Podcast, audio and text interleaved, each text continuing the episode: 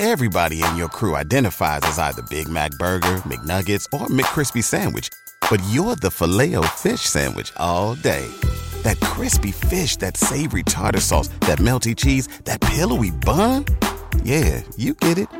Every time. And if you love the Filet-O-Fish, right now you can catch two of the classics you love for just $6. Limited time only. Price and participation may vary. Cannot be combined with any other offer. Single item at regular price. Ba-da-ba-ba-ba.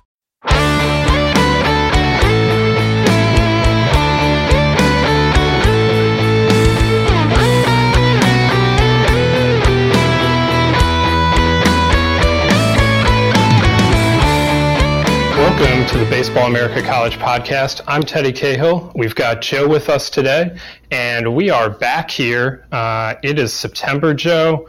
The kids are back into school. We have a new season of the Baseball America College Podcast, and I guess you guys heard some new sounds before you start hearing my familiar voice. And Joe, can you explain our new intro music?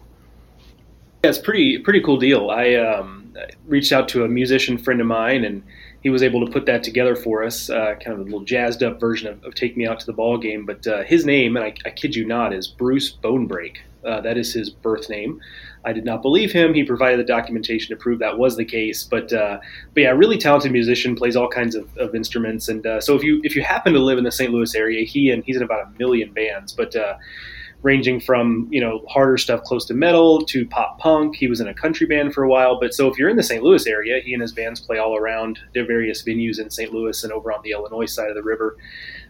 So check him out if you have an opportunity. But yeah, really thankful for him doing that for us, because I think it's kind of a cool version of it. It's a good way to kick off the podcast for sure. Put Bruce Bonebreak, outstanding name. And then number one on the Baseball America college baseball names list this last season was Itchy Burtz, number two, Zacharias Raspberry, number three, Zebulon Vermillion, number four, Bear Bellamy. Does Bruce Bonebreak break into that foursome were he a college baseball player? Yeah, I think so. I think he's definitely in that top 4 or 5.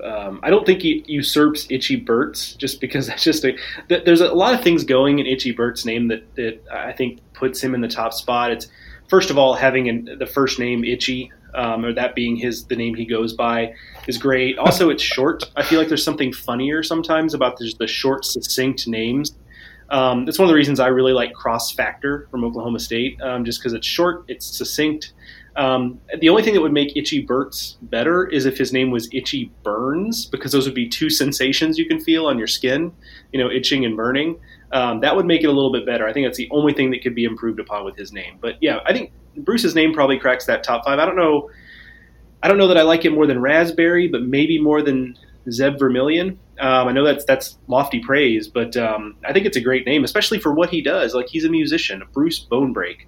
That's just a guy who just plays guitar in a rock band, for sure. Yeah, that is absolutely outstanding, and we appreciate it. It's a fun way to kick this podcast off before it goes completely off the rails. And so we're back now. We took the summer off.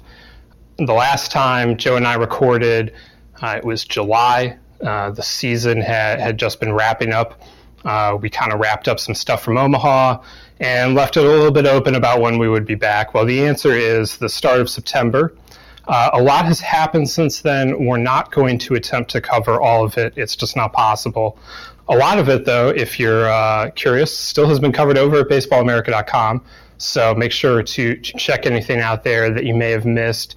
But we have had a couple significant things in the last week here as September has begun, and the college, new year has really come about, and we want to get into those.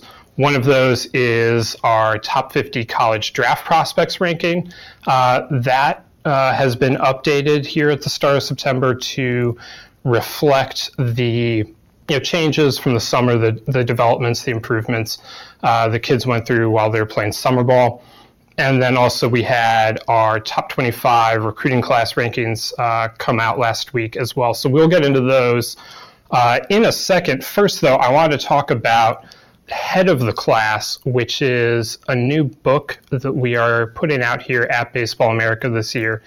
It's a book about the last 40 years of college baseball, looking back at the great players, the great teams over the last 4 decades. And I think that, you know, if you're listening to this podcast, you're a college baseball fan, and I think that you will probably find, I think it'll be a lot of fun to take that trip down memory lane through these last 4 decades. You know, we're talking about, some of the great teams like that LSU had in the 90s under Skip Bertman, the rise of a program like Wichita State under Gene Stephenson, and of course so many great teams from Fullerton and Miami and that great 03 Rice team. And then more recently, you know, of course, the Vanderbilts, the Floridas, you know, everything like that is going to be compressed into this book. We're going to have a lot of historical stuff. We're going to have some newer stuff in terms of kind of contextualizing the decades, looking back at each one of these years. So if you are interested in that book, you can pre-order online at baseballamerica.com, at store.baseballamerica.com specifically. And of course, pre-ordering is very helpful. If you're interested, check that out over at store.baseballamerica.com. Now, Joe, let's get back to some of these rankings here that I mentioned. And let's start with the top 50 college draft prospects. The list is again, as it was at the start of the summer, led by Spencer Torkelson. But we've had some shakeups, and you know, if you look at the high school list, and Carlos had a podcast about that, so you guys may have listened about that. You know, there were some guys at the top on that high school list that took some significant falls. That didn't really happen on the college side. What we had instead was some guys making some significant jumps. I'm talking about Nick Gonzalez, New Mexico State second baseman, Cape Cod MVP, number one prospect on Cape Cod, Carmen Mlodzinski, South Carolina ace, who missed pretty much the whole spring with a broken foot and then established himself as the best pitcher on the Cape. You know, those are two guys that really jumped up. And when you look at Nick Gonzalez, what he did this summer, Joe, I mean, just how impressive was that? I mean, that's a guy that was an All-American. He had a fantastic spring. He led the country in hitting. But I don't know, for me personally, there was some, yeah, but it's altitude. Yeah, but it's New Mexico State. I understood he was good. I think when he did what he did on the Cape, that really made me understand exactly how good he was. Yeah, 100%. I mean, what you say there is kind of echoes my feelings on it. And as someone like myself who has an affinity for the smaller conferences, the smaller programs, I was heartened to see what Nick Gonzalez did this summer. To kind of, there's a proof of concept there that this is not just a guy who plays at altitude. This is not just a guy who is feasted on whack pitching. This is a guy who, has a chance to be a big leaguer, has a chance to be a big league contributor.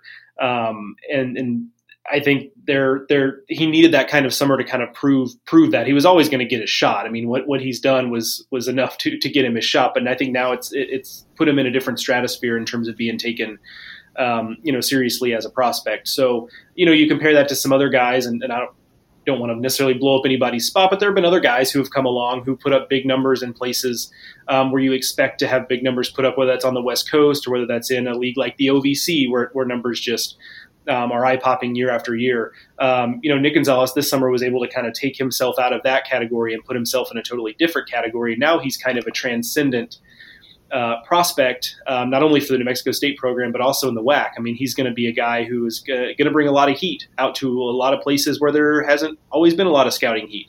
So that's kind of big, not only for him, but also, that's also a good opportunity for his teammates and other players that play in his conference. So, I enjoyed seeing him high up on that list for those reasons. You mentioned Carmen Mlodzinski, and he's a guy who there were a lot of reasons why, South Carolina's season in 2019 didn't go the way they had hoped it would. But a big one was Mlodzinski going down so early, because you could kind of, I think I even mentioned this early on in the season, that you could kind of squint pretty hard. And, if Carmen Mlodzinski is a true Friday guy, and, you know, some of their offensive players took a step forward, you could kind of squint hard enough and see how South Carolina might be able to at least keep themselves in a regional discussion.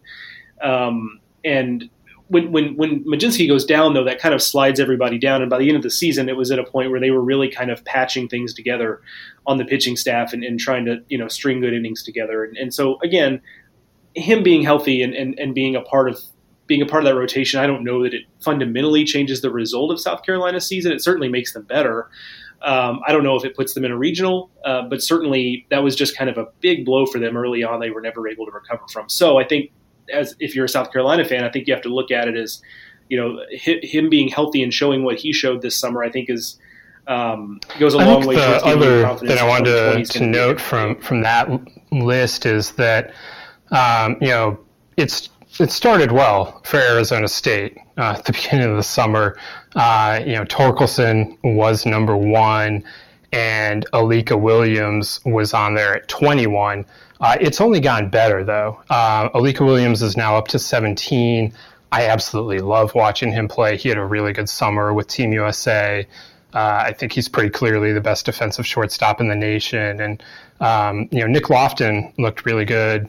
You know, kind of as his understudy, but Alika, you know, looks very much the part there at shortstop. Not that that's news to anyone at Arizona State, but you know, good confirmation that he, you know, he continued to do it against the competition the national team was facing this summer. But then Gage Workman is now on here after a nice summer. Playing shortstop on the Cape. You know, he's going to go back to the hot corner for the Sun Devils, but he's really starting to put things together as well. And then RJ Dabovich came on very strong on the Cape. It was, I think that what happened this summer was kind of what Arizona State was hoping would happen this spring. He was just a sophomore when he transferred in from junior college. Sometimes it takes those guys a little bit of time, and he was banged up as well a little bit this spring. So it seems like he's started to really get strained out. And you know, if he can be that guy, you know, they need someone in that rotation because, of course, Alec Marsh went in the draft, and, you know, that leaves a hole on Friday nights. And, you know, so Boyd Vanderkoy could need some help in that rotation, wherever it's going to come from. And Dabovich certainly looks like he's capable of providing that, or maybe even being the lead guy. You know, we'll see how that all shakes out. But, you know, so I think that Arizona State had a really nice summer. You know, this is something that we or a year that I think we had thought Arizona State was building to, and now it's really starting to get here. So I was impressed with their overall summer, and Joe, I mean, just from what you see looking at Arizona State right now, it does seem like this is the pieces are all starting to come together for them to take another step. Yeah, for sure. You know, it's one of the teams I'm most excited to see in 2020, just because I think they've got the opportunity to do something that hasn't been done in Tempe in a while, and get back to Omaha. And, you know, Jason Kelly's a big part of that too. Obviously, that's separate from the talk of the prospects and the players, but, you know, he's coming on as pitching coach, and he's widely considered to be one of the best pitching minds, not just on the West Coast, but in the entire country. And so you take some of these raw materials, and the talent on the pitching staff hasn't really necessarily been the question. It's just kind of finding roles and getting guys to live up to their potential, and the depth could be improved for sure. But there's talent there, and RJ Dabovich is a guy you mentioned right off the bat is kind of the lead of that. And so if Jason Kelly can kind of come in and have an impact on just the existing pieces they have, I think it could go a long way towards shoring up the pitching, which was really kind of the issue for them last year. Let's be honest, they could mash, and they're still going to mash come 2020. So, yeah, I'm really excited to see them. It's kind of a similar story for Miami for me. That's one of the other teams I look at. You know, they've got guys littered on this list, too. You know, Freddie Zamora, speaking of, you know, defensive shortstops, Freddie Zamora's on the list, a couple pitchers in Chris McMahon and Slate Ciccone.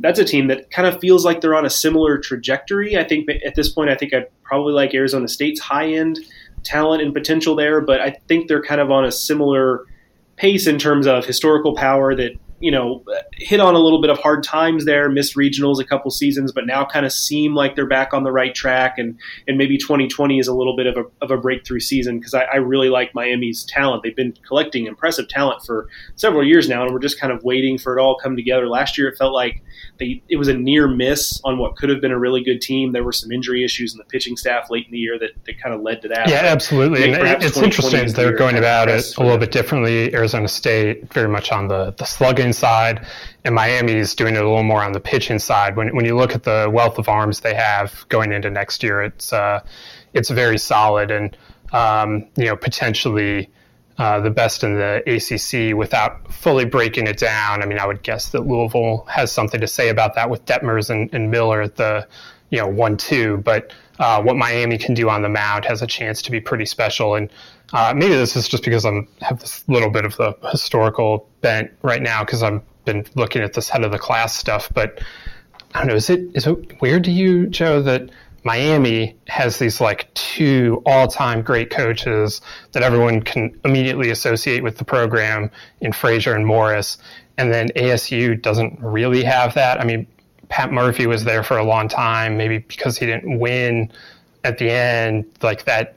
Maybe that makes him a little bit different. But like, what do you make of this thing that I'm sprinting on you right now? Yeah, it's interesting you bring. I hadn't really ever considered it, to be honest with you. But if you would have told me, so if we'd have played this game before, if you'd have said, hey Joe, what are the coaches you associate with Miami baseball? You would have come up Ron Frazier and Jim Morris, bang bang. If you'd have said Arizona State, I would have given you pretty quickly Pat Murphy, but it would have taken me a second to come up with Brock. But then you've got the kind of this period of transitional years with Tim Esme, where they were still getting to regionals, but they moved on from him. And you've got Tracy Smith that has some fits and starts at the beginning of his tenure, but seems on track now. And I think some of it's just circumstantial, where, they parted ways with Pat Murphy. And I think you're right that, there were some teams, I think, towards the end of Murphy's tenure that I think maybe there were some expectations on that this was going to be a national title winner for Arizona State that fell short of those expectations. I mean, the talent they had on display from, I don't know, like 05 to 10 or to 11 was just incredible, absolutely incredible. Some of the most talented teams I've seen in person. And they just were never quite able to get over that hump. So I think maybe some of that's coloring it. But then also the way he left, I mean, it was kind of a contentious end to Pat Murphy's tenure in Tempe, and so perhaps that has something to do with it too, whereas I think at Miami there's not really those types of conflicted feelings about Frazier and Morris. And I think maybe had the end of Morris's tenure gone a little bit differently, and by that I mean, of course, his last couple of years they missed regionals, but the couple of years before that they got to Omaha in back-to-back years, so I think there was still a little bit of feel-good from that for him to live off of there. So maybe it's that there's not really complicated feelings about those Miami coaches, whereas with Arizona State, there are some complicated feelings with Murph in particular. And then, what do you do with Esme, who was an assistant for Murph, and then he got to regionals, but those teams weren't as talented. I think there's maybe just some kind of like muddying of the waters with the legacies of those coaches. And perhaps that's why we are where we are with them. Because I'm with you. I mean, those two programs, and you can throw George into this as well, as, big time powers that had fallen on some lean times and are now going to enter 2019 with big expectations. Georgia with the biggest of the group, I would think, but all three are going to be looking to make some pretty significant noise come next June. But we will have plenty of time to discuss that over the next several months. Did want to touch on the recruiting rankings, where Vanderbilt, again, number one. Sixth time Vanderbilt has had the number one recruiting class in the country. That is a record. This class is headlined by Jack Leiter. That is Al Leiter's son. You might remember him from pitching in the big leagues. Jack Leiter is pretty advanced to himself. He should be able to come in and have an impact right away. And everyone saw what Kumar Rocker did. And so there's going to be a lot of expectation that Leiter does that. That's pretty lofty, but at the same time, he is expected to, be an instant impact freshman that, even if he doesn't step into the rotation, one of the things we talked about with Rocker, how rare it was that a Vanderbilt pitcher step into the rotation like that, from opening weekend on, really, how rare that was in Nashville. So we'll see if Leiter can do that.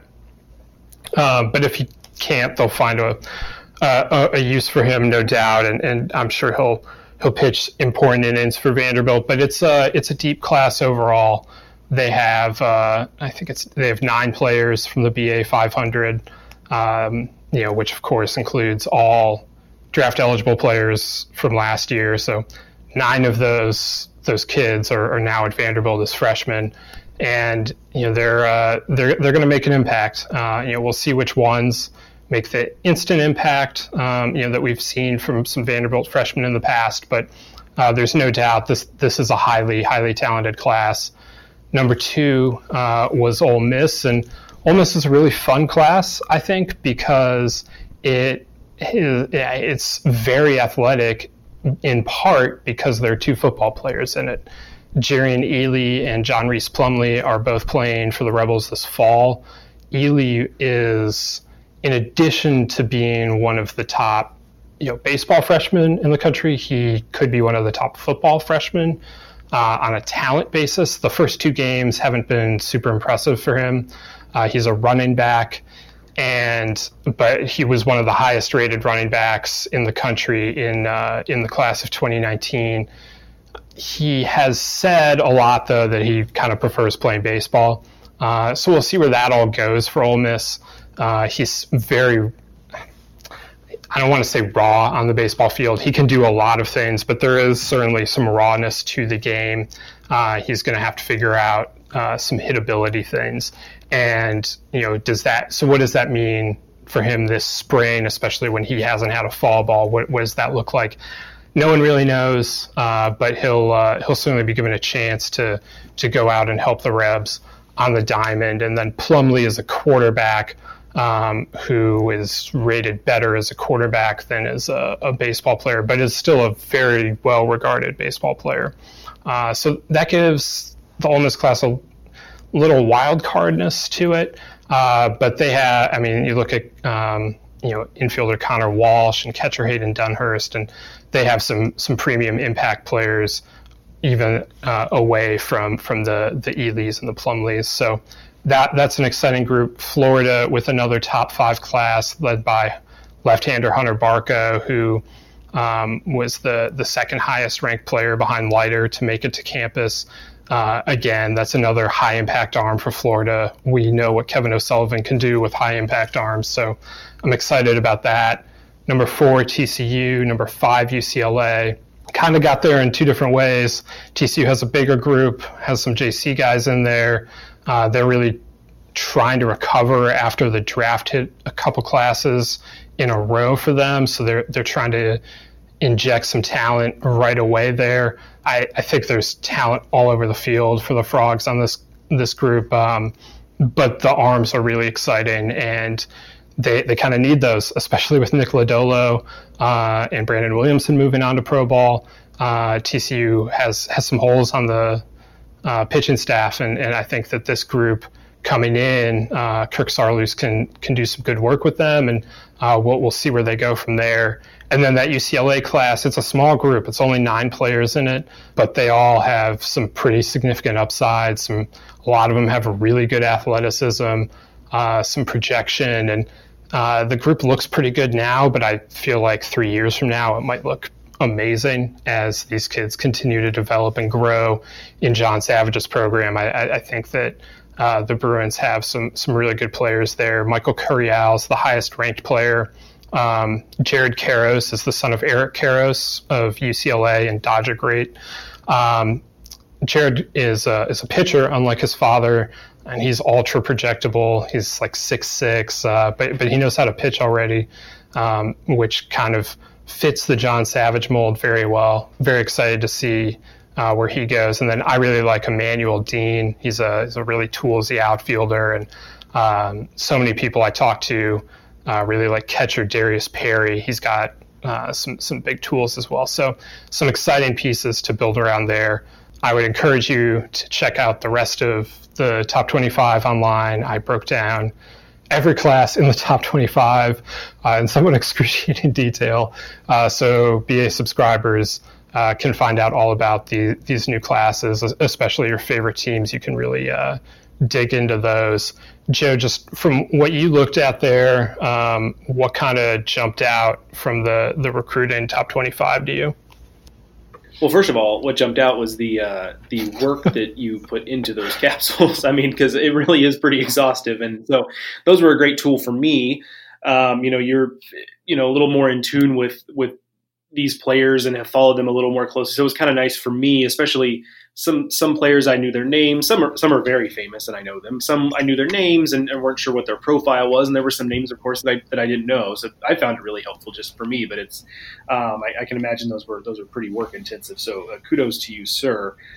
Because I'm me, part of what interested me was I looked at the list and scrolled to the bottom to kind of see like who, because it's interesting to me. I mean, you look at the top 10, 15, and you've got a lot of usual suspects there, right? But it's interesting to me who kind of cracks into that top 25. And I understand, and I know from how difficult you mentioned this process was, that there is some hair splitting going on. I imagine it's tougher at the back end to kind of split those hairs. So with that in mind, but it is kind of interesting to see who kind of cracks these things, because I think it can kind of give you a little bit of a window into who's maybe on the rise, you know, who to maybe look out for, not maybe necessarily in 2020 if it's a program truly on the rise, but maybe in 21 or 22. And there were a couple things. I think one, BYU will jump out at people, the casual observers, but I think make sure that BYU is number 25. It's the first time the Cougars have ever had a top 25 recruiting class in the 20 years we've done this. And yes, that was noted. But I will say that I'm not, I guess I'm in a position where I follow this more closely, but it doesn't surprise me a ton, just because like they've got talent. They've been a talented program under Littlewood. Mike Littlewood's doing a really nice job there. They've had a couple tough breaks with, they maybe with one or two breaks in a couple different seasons have maybe twice as many regional appearances as they have under Littlewood, or three times, or, whatever it is, a couple more, I guess is my point. Last year they were, if their schedule had broken in such a way where they had a couple more top 50 wins, they very well might get in last year. I mean, that team was good enough. And so I'm not surprised from that standpoint. What is interesting about their recruiting classes, though, is that because of the Mormon Mission situation, like these are kids that we still might see in college baseball in like 2025. So that's kind of incredible when you consider 4 years plus 2 years on a mission. These are kids that names we may be seeing for a long, long time. And that also leads to some uncertainty. Like you don't know, on one hand, a top 25 recruiting class, you might look at it and say, okay, well, BYU could be in a position to be a power, in their world, and maybe run off a string of regionals here. But so those are all things that BYU has to deal with that other programs in this position don't have to deal with. So that's always something interesting, interesting to watch. So much changes with that. You hear guys say, like, oh, I'll go to school for a year and then I'll go on a mission. And then that plan changes. And I feel like this group, from what I could tell, I think the top end guys aren't on that track.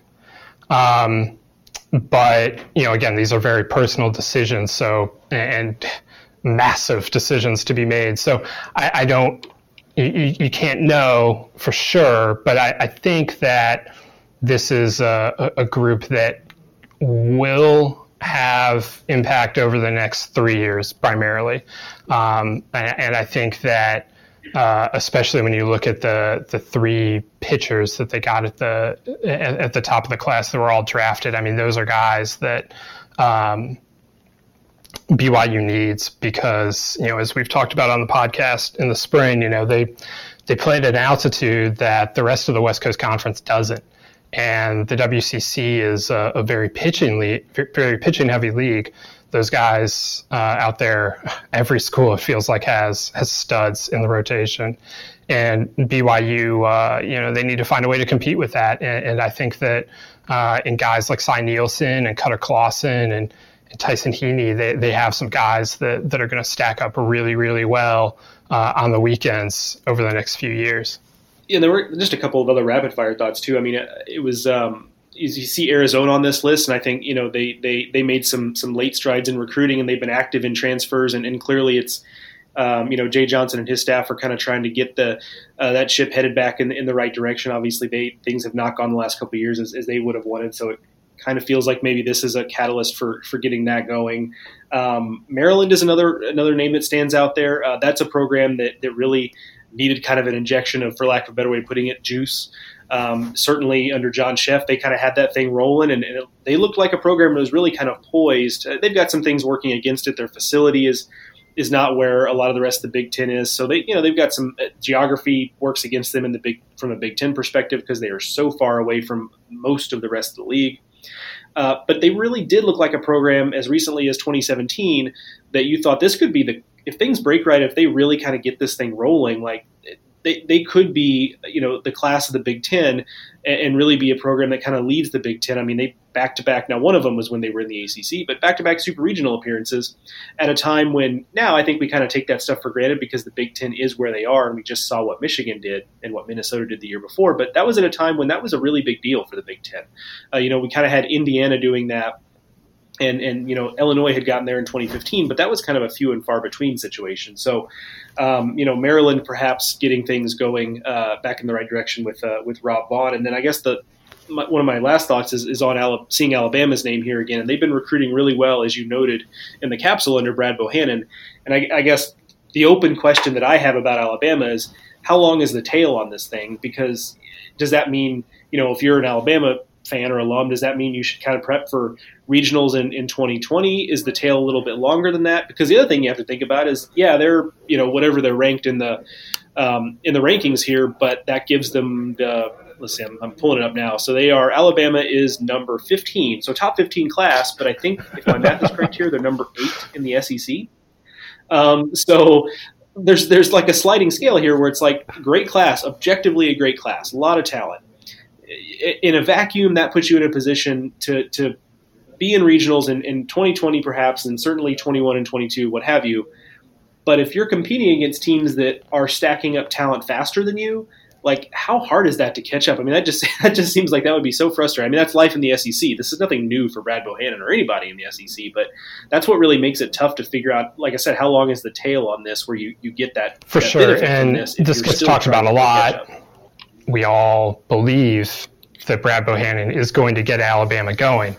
But the problem is, to go up, someone has to come down. So who is coming down? And I guess that kind of is the one of the questions here is, you know, how long can that cycle last and all the rest of that. But, you know, I think when you look at this specific Alabama class, there's a lot of upside, but there's also some risk here. And so I think that if Bo is right on these guys and they develop them right, it's going to end up being better than the number 15 class.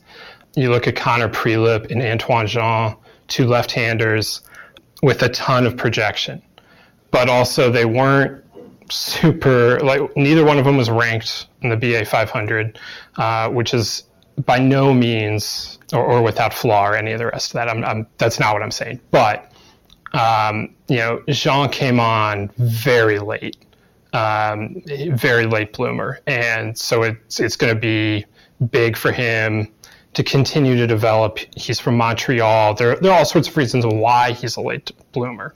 But they gotta keep getting him right.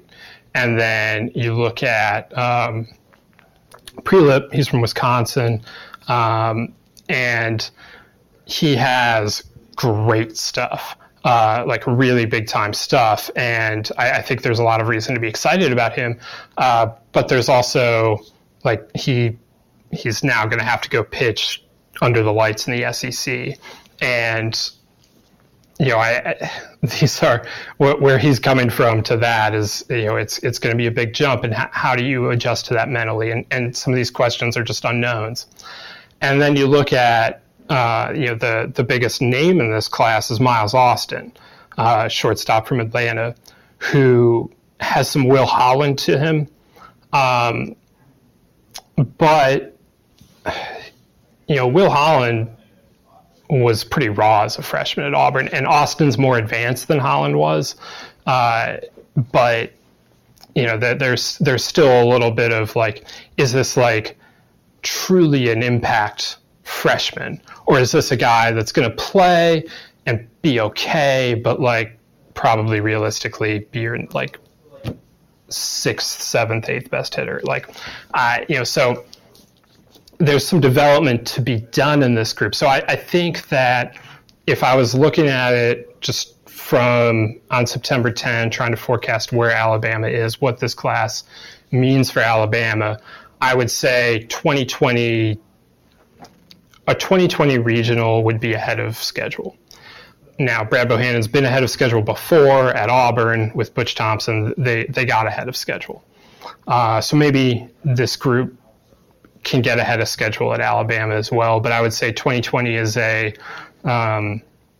be much more competitive in the SEC, get out of the cellar in the SEC West somehow, you know, get to Hoover, but probably not get to a regional, and then 2021 get to a regional. I think that's the progression here for the Tide. But again, if a couple of these kids pop earlier than expected, or if they just show up and are ready to do it, you know, on the big stage, then, you know, that window advances. So that's definitely going to be an interesting thing to watch. And, you know, the whole SEC West, of course, is continually reloading. You got Mississippi State in the top 10. You got Auburn in the top 10. Ole Miss, LSU. So, I mean, they're all there, and they all have a lot of talent. So it's a big time ask, and they knew that going in. But it's going to be fun to watch. It's going to be fun to watch all of these SEC West classes that we're talking about here in the top 15. I mean, I think they're all pretty exciting, and you know, they've got some big time talent headed to that division yet again.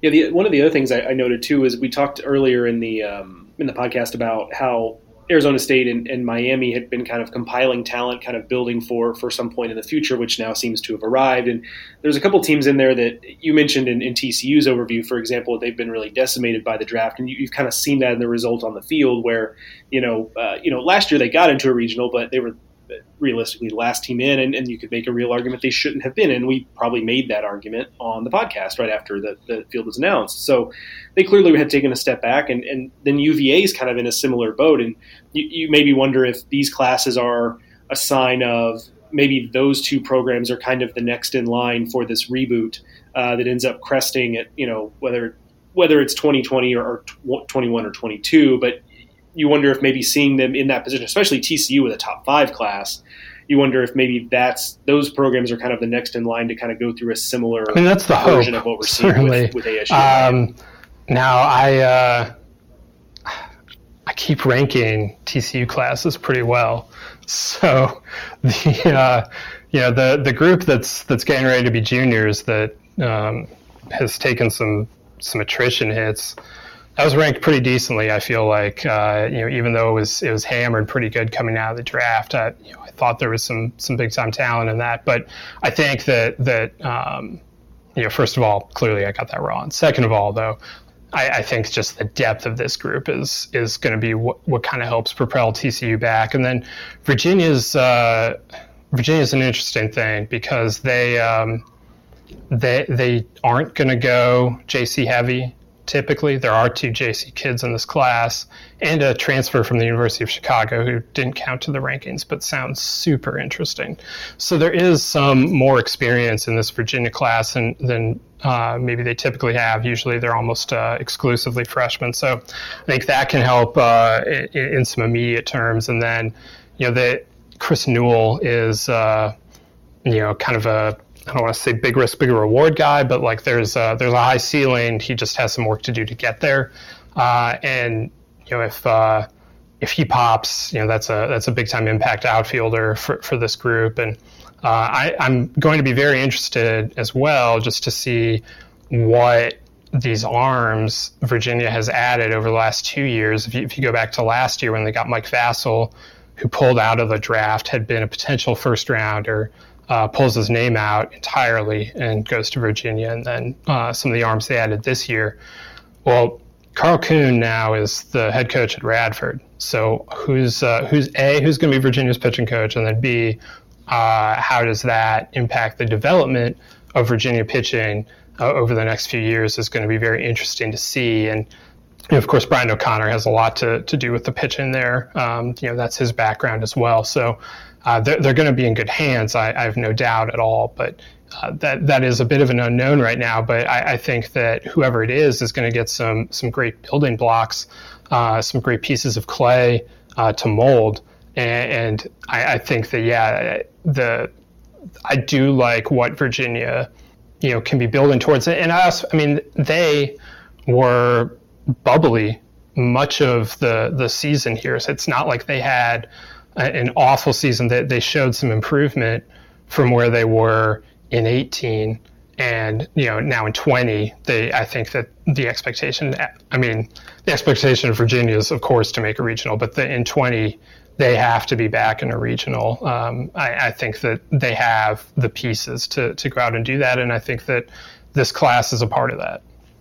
My last thought here is that for some reason, you know, when we have like Eric Karros' kid, for example, in one of these classes, and that doesn't seem to really affect me on the whole, like, holy cow, Eric Karros is old enough to have a kid who's, for some reason, the big names don't really affect me in that way. But for some reason, when I saw that Danny Ardois' kid is enrolling at Texas, I don't know why, like, the more rank and file big leaguers affect me more and just make me feel old. Like, I don't know why that is, but it is. Seeing Eric Karros' name, nothing.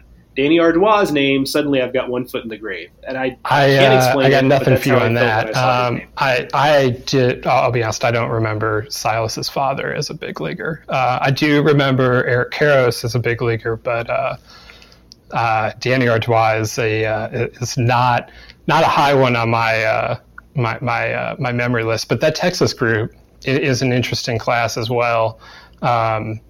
You know, they got some talent there, and they're going to need that talent to play. And I think that they have some guys that can. You know, Trey Faltine is one of the most versatile players in the country. They could literally do almost anything with him except ask him to catch, probably. They're going to try him out at shortstop first. He's never been just a shortstop. But I think that's the plan for the fall, is to just have him play shortstop, see if he can win the job. And then if he doesn't, they'll see what else he can do. But he can get on the mound and pitch if they want. You know, he could run around the outfield if that was where they wanted him, or anywhere on the infield. But the options are almost limitless with him, but it makes for a very exciting package. And then they have some guys transferring in junior college wise that can make an impact. And some of their freshmen last year was a very vaunted class as well. They were a little more ceiling than instant impact. And then I think this year's class is a little more on the instant impact. They have ceiling, but this class is a little more ready to go right now. And then which is great, but also some of those ceiling kids from a year ago really made some important strides this summer. And so I think that the combination of those two classes, I think the sophomores are ready to take a step forward, and I think this group of freshmen are in a lot of ways pretty ready to go. So I do feel like the Horns are going to make a jump back. You can throw them into that Virginia TCU bit of kind of blue bloods that are looking to roll the rock back up after kind of falling on it. Speaking of fall ball, it has begun, and typically the places where it's begun this early are more northern programs, but Over the next month, really, we're going to see schools all across the country kicking off their fall balls. And Joe, you worked on a piece for this month's magazine issue about Eric Wedge getting ready to go at Wichita. That's one of the more interesting coaching changes from the summer was Wichita State firing Todd Butler and bringing back maybe its greatest alum in Eric Wedge to be a first-time head coach after being a big league manager, and a pretty successful one. He was manager of the year when he was with the Indians in 2007. Now he's coming to the college game. So Joe, just from working on that, what did you take away from your reporting? Yeah, he's certainly one of the more famous. I think it probably comes down to him or Joe Carter. I guess if you're a more modern, baseball fan, you might know Eric Wedge for his managing days, but people of a certain age, I suppose, maybe would go Joe Carter. But yeah, he's certainly in that discussion. And what I came away with there was that he believes in Wichita State's ability to be a national power again, to be at the level it once was. And if so, he wouldn't be there. That's kind of my takeaway there. Because Eric Wedge doesn't need this, right? I mean, he's managed in the big leagues. He interviewed for managerial jobs as recently as a couple off seasons ago. He was working with the Blue Jays. From the discussion I had with him, he really enjoyed what he was doing with the Blue Jays. So it's not as if he was on the hunt for whatever's necessarily next. And he said, this was the job for me. He mentioned his introductory press conference. This wasn't that I was looking, I'm paraphrasing, but he wasn't looking for a college job. It was Wichita State and that was it.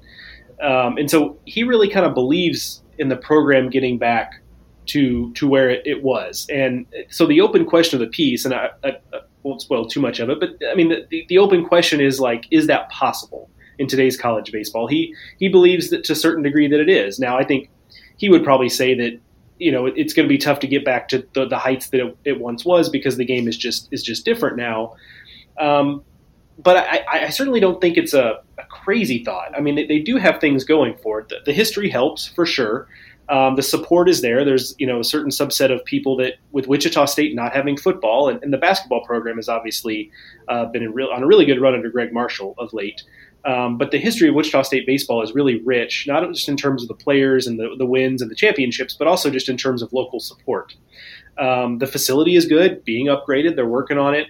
And I think the conference affiliation, I mean, they were in the Valley and now they're in the American. And I think in some years, maybe in 2018, this was the case where had they been in the Valley, they maybe make a regional because they would have maybe been able to win more games in conference and wouldn't have had just a conference record that was unpalatable from a at-large standpoint. But overall, I think if you're talking about becoming the type of program that can not only get to regionals but get out of regionals and put yourself in a position to get to Omaha, being in the American I think is a net positive there because you're always going to have baked in quality games throughout the year, which is a big deal when you're in Kansas because you're obviously your midweek games are not going to necessarily be of a certain quality that you can get in the Southeast or on the West Coast, for example. So I think that is a net positive there. Now, obviously there are challenges there, more competition nationally. I mean, Wichita State came along at a time when they became a national power because Gene Stephenson kind of just spoke it into being. I mean, I think it's really kind of an undertold story about just how little he had to work with in the beginning at Wichita State. And really started winning before he had all the raw materials you think he would have had to have. I think really it's impressive. I mean, there. So, Eric Wedge in the story talks about being from Fort Wayne, and then he goes to Wichita. There's a lot more going on in the Midwest now than there was back then. For sure, exactly. Yeah, I mean, maybe Eric Wedge in 2019 as a kid goes to Indiana, or Purdue for that matter. There's a lot more competition in the Midwest for sure, and. Even nationally, I think there's just been a kind of a power consolidation, in some places where, back in the 80s and 90s, there were major conference programs that weren't all that committed to baseball. Now that's not really the case. Everybody who's playing in the big leagues, to use that term colloquially, is committed to baseball and wants to win and is putting resources behind it to varying degrees, of course. So, and the weather's never going to change. The accent, unless Wichita, Kansas becomes beachfront property, and the country splits in half, they're probably not ever going to have access to the high-end talent that you have on the coast. That's just a fact of life. And those advantages they have in the 80s and 90s, they were one of the programs that played 75, 80 games a season. That you can't do that anymore. And that was an advantage. You could sell that to kids. If you want to play a whole bunch of games and really play all year, that's what we're doing here. We're going to play anybody, anywhere, anytime. And the scheduling limit being what it is, and restrictions on how many days of school kids can miss, which are positive. I'm not suggesting those are bad. It's just different. And so some of those advantages they had in the days when Gene Stephenson was building a program just don't exist in the same way they do. They don't exist like they did then. So. I'm interested to see how it goes. I'm certainly there is an energy there. There is a palpable energy. Season ticket sales are up. Eric Wedge talked about just seeing people out around town. And I think coaches will often talk about that and people greeting them in restaurants and out around town. But you can see how it would be different in a place like Wichita with his history with that program. So now it's just going to be a matter of channeling that energy and turning the Shockers into a winner. And it is not going to be easy, but certainly, like I said, so Wichita definitely rose higher than Nebraska ever did. They have the national title, Nebraska doesn't. But those are two programs from generally the same part of the country that haven't been at those heights for more than a decade now, but whose fans desperately want those days back. Husker fans really care, and Wichita State fans really care. So, they both have that going for them. Which one do you think has the better chance of kind of... They both have new coaches this year. Will Bolt's coming in at Nebraska. Eric Wedge going back to his alma mater. I guess Will Bolt's going back to his alma mater as well. Which one do you think kind of gets back to that level, or at least... breaks through to a super regional first? That's a really good question. I guess Nebraska would be my answer. I feel like they're starting from first of all, to kind of game the question, because I know this is not the spirit of the question you're asking, but they're starting from a better place, right? I mean, they're starting on first or second base as opposed to standing at home plate. So, but again, I know that's not really the spirit of the question you're asking. But I also think that the Big Ten is what it is, such that I think Nebraska is able to – there's no limitations on what you can do from the Big Ten, to the extent there were before, but I think perception is important. That perception matters. And so I think there's no more limitation on what they can do from that league. I think Nebraska's brand is really pervasive. I can speak to it living in the Midwest, and living in a part of the Midwest that's not that close to Nebraska. I mean, it takes me – 5.5, 6 hours to get to Omaha every year. So I'm not that close, but I see Nebraska people all over the place. It's just a really pervasive brand in the Midwest. I think there's always going to be a pull to a school like Nebraska that Wichita State, just because of not having football, it's not as big a school, as big a brand. I think they're always going to have some of those natural advantages. It is also the big school in that state. If you're a kid growing up in Nebraska, that's probably where you wanted to go to play your sports, no matter what sport it was.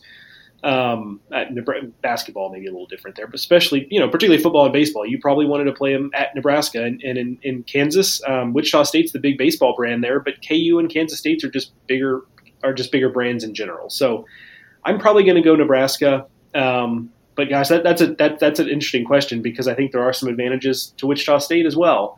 One of them being just conference affiliation, being such that they're going to get, I think there's less variability in the quality of the games they're going to get year to year, whereas in the Big Ten, I think there are going to be some years in the Big Ten that are a little leaner, whereas with the American, I think last year was one of their leaner years, and it was still a really quality conference. I think there's a little bit more to bet on there. So Wichita State's not without its things going forward. I would also regard, I'll go with the Huskers. If the standard that I just plucked out of the air is just to break through to a super, I think Nebraska is clearly the advantage there, but if we made it a little bigger, the fact that Wichita's administration has to be as dedicated to baseball as they are, because that's what the fans want, and there's no football, that's a big advantage too, because Nebraska is also trying to return to football glory days, and I'm sure that that takes a lot more of their time and resources and effort, and that the fan base wants that one a little more. And, you know, so they've got to be pouring a lot into what Scott Frost is doing. I'm sure Will Bold is getting plenty of support, but, you know, I would guess that Wedge can get, you know, maybe a greater share of the Wichita State pie of attention, money, whatever, just because there is no big football thing to there's no big football project to be worked on as well. So I don't know, that's going to be interesting to monitor those two programs going forward. And, you know, there were more than 30 coaching changes around the country this year, a lot of really interesting ones from Oregon State and Oregon, USC, Florida State, Wichita, Nebraska, Bryant on a mid-major level. And there is still one coaching job still open, Western Illinois. We'll see when they fill that. Ryan Brownlee moved to the ABCA, where he replaced Jeremy Sheets, who got back into coaching, I believe, at the NAIA level in Georgia. So the carousel is actually not shut down yet, even as we are nearing the middle of September. But we'll continue to monitor that as we go. Now we all know how much Joe loves pop culture. I also enjoy pop culture, but Joe wanted us to touch on a couple of the summer pop culture stuff that we missed. And so, Joe, you we've got this behemoth Old Town Road, which you called being a behemoth very early on, I must add. You guys can go back to listen to some episode in March, April, I don't know. Whenever it first dropped, the second time, Joe was on top of that. And then we have Lizzo, who came on late in the summer. And where do you stand on that debate, Joe? Well, yeah, it's really impressive Old Town Road's longevity, because I actually remember that was the first week of April, not because I have some sort of a beautiful mind type memory for things like that. But I remember because the weekend after we recorded that podcast, or maybe it was after that. But anyway, it was the first week in April, because that weekend I was at a series at Illinois. Maryland was playing at Illinois. And I just remember that series being the first weekend in April. And they played that song in between innings, and it had hit the internet like 48 hours earlier. So they got a quick turnaround on it, and they played it, and the crowd at Illinois Field applauded.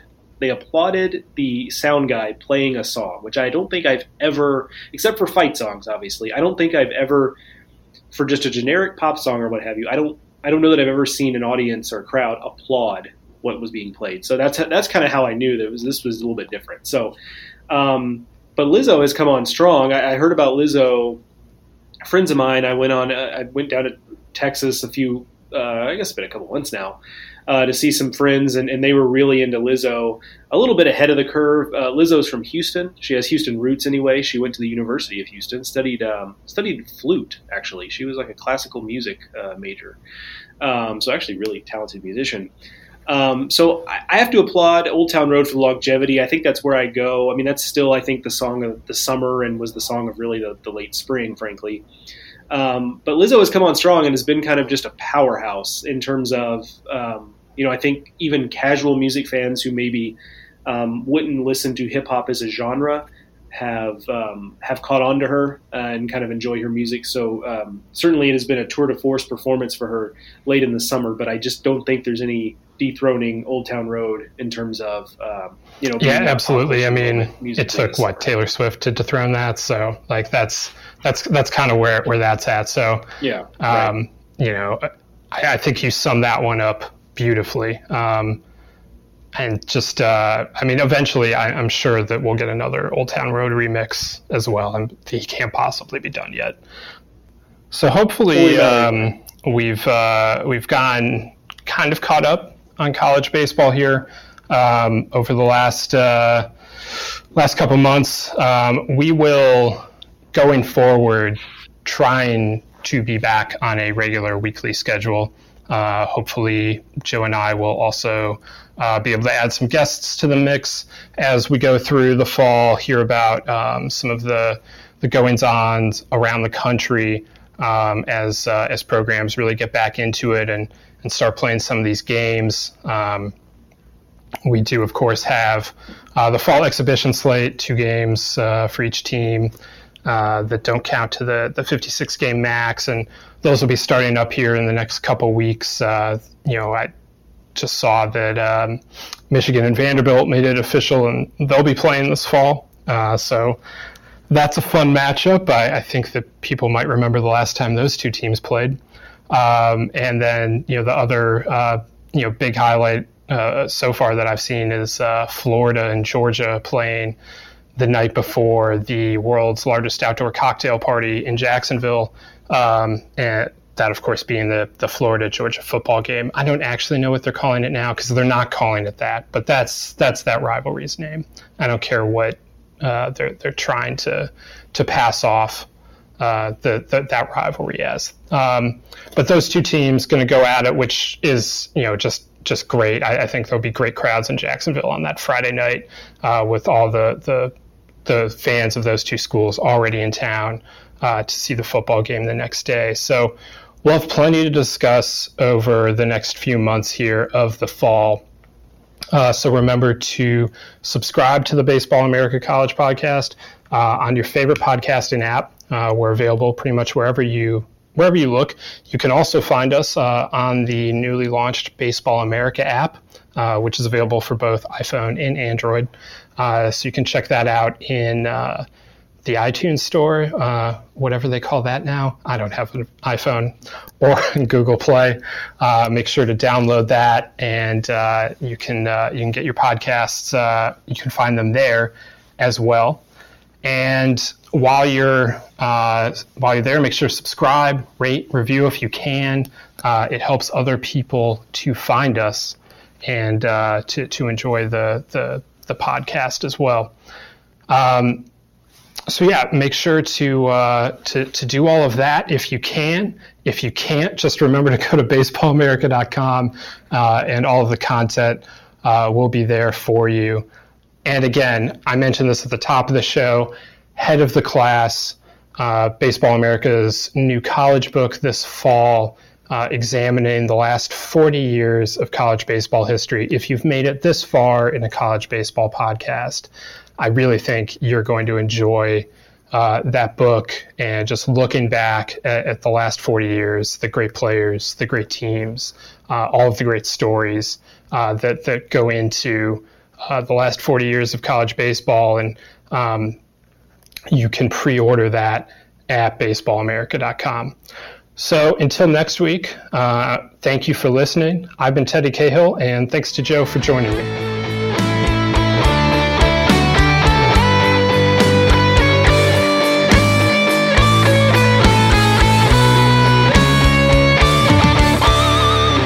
If you're a woman over 40 dealing with hot flashes, insomnia, brain fog, moodiness, or weight gain, you don't have to accept it as just another part of aging. The experts at Midi Health know all these symptoms can be connected to the hormonal changes of menopause, and Midi can help with safe, effective, FDA-approved solutions covered by insurance. 91% of Midi patients get relief from symptoms within just 2 months. Book your virtual visit today at joinmidi.com.